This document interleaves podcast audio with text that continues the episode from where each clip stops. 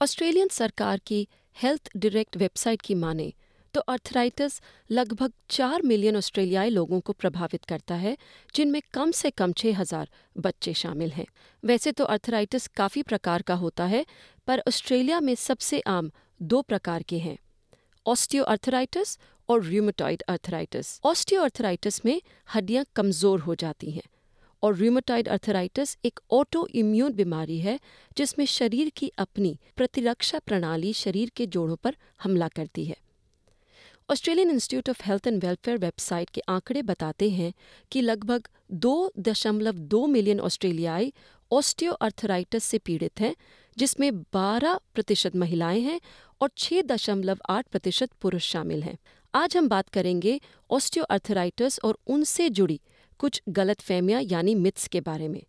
हमारे साथ जुड़े फिजियोथेरेपिस्ट डॉक्टर हिम्मत सिंह ढिलो डॉक्टर ढिलो बताते हैं कि अक्सर लोगों को लगता है कि ऑस्टियोआर्थराइटिस होने के बाद आराम और विश्राम करना ही एक समाधान है, लेकिन ये सही से कहीं दूर है।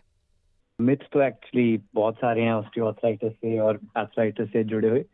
पर जो सबसे कॉमन है क्योंकि मैंने इंडिया में भी काफ़ी काम किया है हॉस्पिटल्स में और क्लिनिक्स में भी पर जो सबसे ज़्यादा लोग मानते थे वहाँ पे अगर आपके जोड़ों में दर्द हो रही है तो सबसे अच्छी बात यह है कि आप लेट जाओ और उसके बारे कुछ नहीं करना वो खुद चली जाएगी। तो ये सबसे बड़ी जो मिस इन्फॉर्मेशन मैं कहूँगा इसके बारे ये सबसे ज़्यादा है क्योंकि जो हमारा आर्थराइटिस जब होता है क्योंकि वो जॉइंट्स को इफ़ेक्ट करता है अपने और उसके आसपास जो हमारे मसल्स हैं वो जॉइंट्स के एक शॉक अब्जॉर्बर की तरह होते हैं। तो जब हम जॉइंट्स को यूज़ करते हैं तो जो अपना वेट है वो डिस्ट्रीब्यूट होता है मसल्स और बोन्स के बीच में। सबसे कॉमन हम देखते थे कि बुज़ुर्गों में भी यही होता था कि कोई उनको मिस इन्फॉर्म कर देता था कि आप आपके जॉइंट्स में पेन है तो आप थोड़ी देर के लिए लेट जाओ थोड़े दिनों के लिए लेट जाओ। तो वो दिन कई बार हफ्तों में और महीनों में बदल जाते थे। और उससे ये कंडीशन एक्चुअली ज़्यादा तकलीफ़ देती है। तो ऐसी कोई केस स्टडी आप साझा कर सकते हैं जहाँ जैसे आप बता रहे हैं ये गलत जानकारी की वजह से कोई नकारात्मक परिणाम मिला? मैम केस स्टडीज़ तो ऐसी बहुत है पर जो अभी आ, मेरे दिमाग में आती है वो वो एक्चुअली पिछले छह महीने की ही बात है। हमारे ऑस्ट्रेलिया में ही थे एक हमारे इंडियन लेडी हैं जिन्होंने यही तरीका फॉलो किया था। वो उनको किसी ने बोला कि आपके अगर घुटनों में और हिप में दर्द है आप बिल्कुल भी हिलो मत थोड़ी देर के लिए। और दवाइयाँ जो यहाँ पे अपने ऑस्ट्रेलिया में पैनाडोल मिलती है जो कि over the counter pain killer है तो उसको यूज़ करो और जब तक पेन नहीं खत्म होती तब तक आप लेटे रहो। तो उससे क्या होता है कि अब जब आप लेटे रहते हो तो अपने आ, उस जो मसल्स हैं अपने बॉडी के हम उनको नहीं यूज़ करते। उसकी वजह से जॉइंट्स भी जो है वो वीक हो रहे हैं मसल्स भी जो है वो और कमज़ोर हो जा रहे हैं। हम्म। तो जब उसके बाद उन्होंने ये तरीका फॉलो किया तीन महीने के लिए तो उनकी कमज़ोरी एक तो इतनी बढ़ गई थी कि उनसे चलना मुश्किल हो रहा था। ऊपर से उनकी बोन हेल्थ भी काफ़ी नीचे आ गई थी। तो उनको अभी अनफॉर्चुनेटली नी नी रिप्लेसमेंट करानी पड़ गई है। एक और उसके बाद क्या होता है जब नी रिप्लेसमेंट एक बार हो जाती है जो आपके जॉइंट्स हैं वो तो सर्जन बदल देते हैं। हम्म। पर जो तीन महीने लेट के आपने वो मसल्स नहीं यूज़ किए हैं तो वो कमज़ोरी नए वाले जॉइंट्स पे भी इफ़ेक्ट करती है। आप जिस तरह से बता रहे हैं कि व्यायाम करना बहुत ज़रूरी है कोई ऐसी तीन या चार एक्सरसाइजेज आप बता सकते हैं हमारे श्रोताओं को?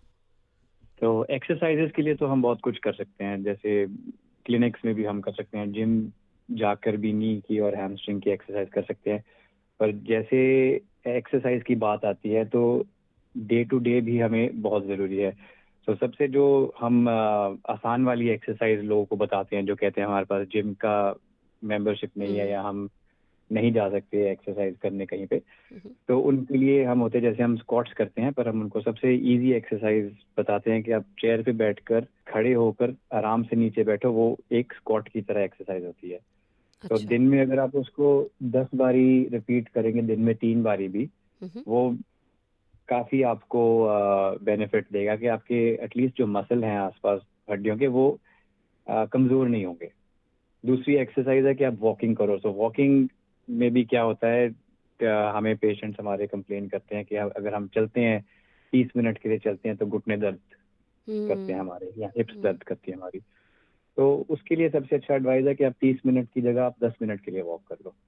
जब पेन नहीं हो रही है तो दस हम्म मिनट के लिए वॉक करके आप पाँच मिनट अगर बैठ भी जाओगे और फिर दस मिनट चल के आप पाँच मिनट फिर बैठ जाओगे आप- आपने बीस मिनट की वॉक जो है वो कर ली है दर्द के बिना।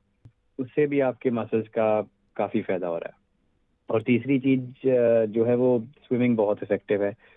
तो आप स्विमिंग पूल में यहाँ तो चल भी सकते हैं, जो जैसे हम बाहर वॉकिंग करते हैं, वैसे हम स्विमिंग पूल में भी वॉकिंग कर सकते हो। स्विमिंग पूल में आप, अगर आपको स्विमिंग आती है तो स्विमिंग भी कर सकते हो। उससे जॉइंट्स पे कम प्रेशर पड़ता है और मसल्स वो उतना ही काम करते हैं। तो मसल डेवलपमेंट आपकी ज़्यादा अच्छी होती है उसमें।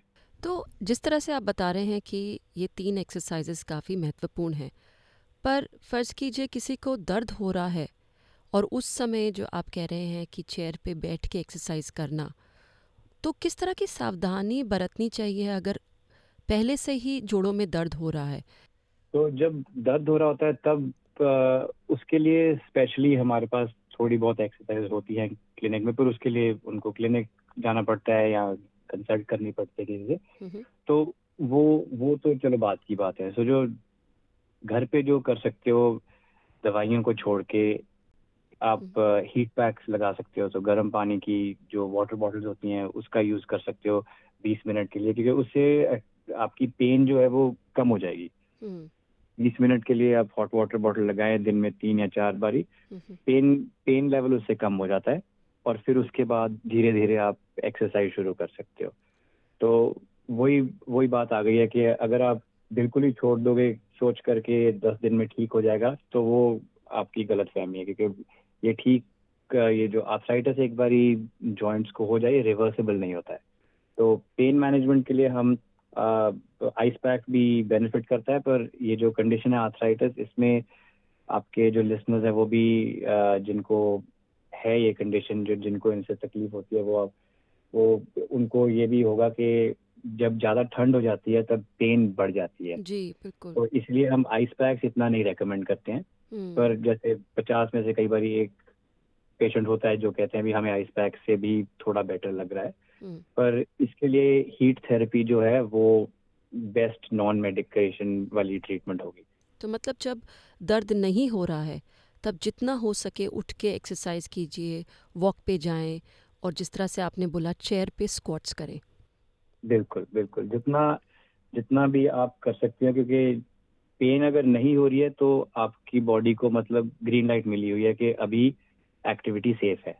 जी बिल्कुल। जब पेन शुरू होती है तब थोड़ा रेस्ट कर लो ताकि वो पेन का जो लेवल है वो नीचे चले जाए और फिर एक्सरसाइज फिर से शुरू कर सकते हो आप। तो डॉक्टर हिम्मत अगला सवाल ये आता है कि किस कारण से ये फ्लेयर अप होती है? तो ये जो आर्थराइटिस इन जनरल टर्म है वो डीजेनरेटिव आर्थराइटिस होता है जो वो हमारे हड्डियों की जो वेर एंड टेयर होती है जो ब्रेकडाउन होती है उससे शुरू होता है। जो हमारी बोन की कार्टलेज होती है वो टूटने लग जाती है और उसकी वजह से इन्फ्लेमेशन रिस्पॉन्स होता है बॉडी का। हम्म। तो बॉडी अपनी तरह से तो ठीक करना चाहती है पर वो कर नहीं पाती इसको क्योंकि रिवर्सिबल कंडीशन नहीं है। तो जो इन्फ्लेमेशन की वजह से हमें पेन होती है। तो पेन अकेली चीज़ नहीं है। पेन स्टिफनेस स्वेलिंग जो आपके लिसनर्स सुन रहे हैं इसको वो ये भी नोटिस करेंगे कि उनके घुटनों में स्टिफनेस और पेन के साथ साथ स्वेलिंग भी होती है। हम्म और एक चीज़ होती है जिसे हम कहते हैं क्रेपिटस जो कई बार लोग कहते हैं जब मैं अपना घुटना मोड़ता हूँ या मोड़ती हूँ क्रैकिंग की आवाज़ आती है। तो वो भी एक बड़ी कॉमन सिम्टम है इस इस कंडीशन का। जी। जाते जाते एक सवाल है कि कोई ऐसे खाद्य पदार्थ या फूड्स हैं जिनसे परहेज करना चाहिए?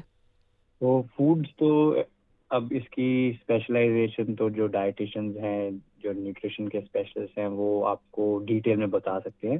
पर जैसे जब हमारे पास पेशेंट आते हैं तो जो उनको हम बेसिक एडवाइस देते हैं कि आप प्रोसेस्ड शुगर और रेड मीट फ्राइड फ़ूड जो होते हैं और स्पेशली अल्कोहल इन चीज़ों से थोड़े से हमारे जो इन्फ्लेमेटरी मार्कर्स होते हैं बॉडी के वो बढ़ जाते हैं और इन्फ्लेमेशन बढ़ सकती है जिससे पेन बढ़ सकती है।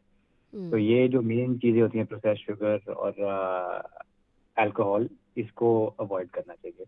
और वेजिटेबल्स और फ्रूट्स जो कलरफुल वाले होते हैं वो आपके जॉइंट्स के लिए काफ़ी अच्छे होते हैं। चलिए धन्यवाद हमसे बात करने के लिए डॉक्टर हिम्मत इस अंश में दी गई जानकारी सामान्य है। अगर आप अपनी परिस्थिति से जुड़ी सटीक जानकारी चाहते हैं तो आप अपने सलाहकार से संपर्क करें।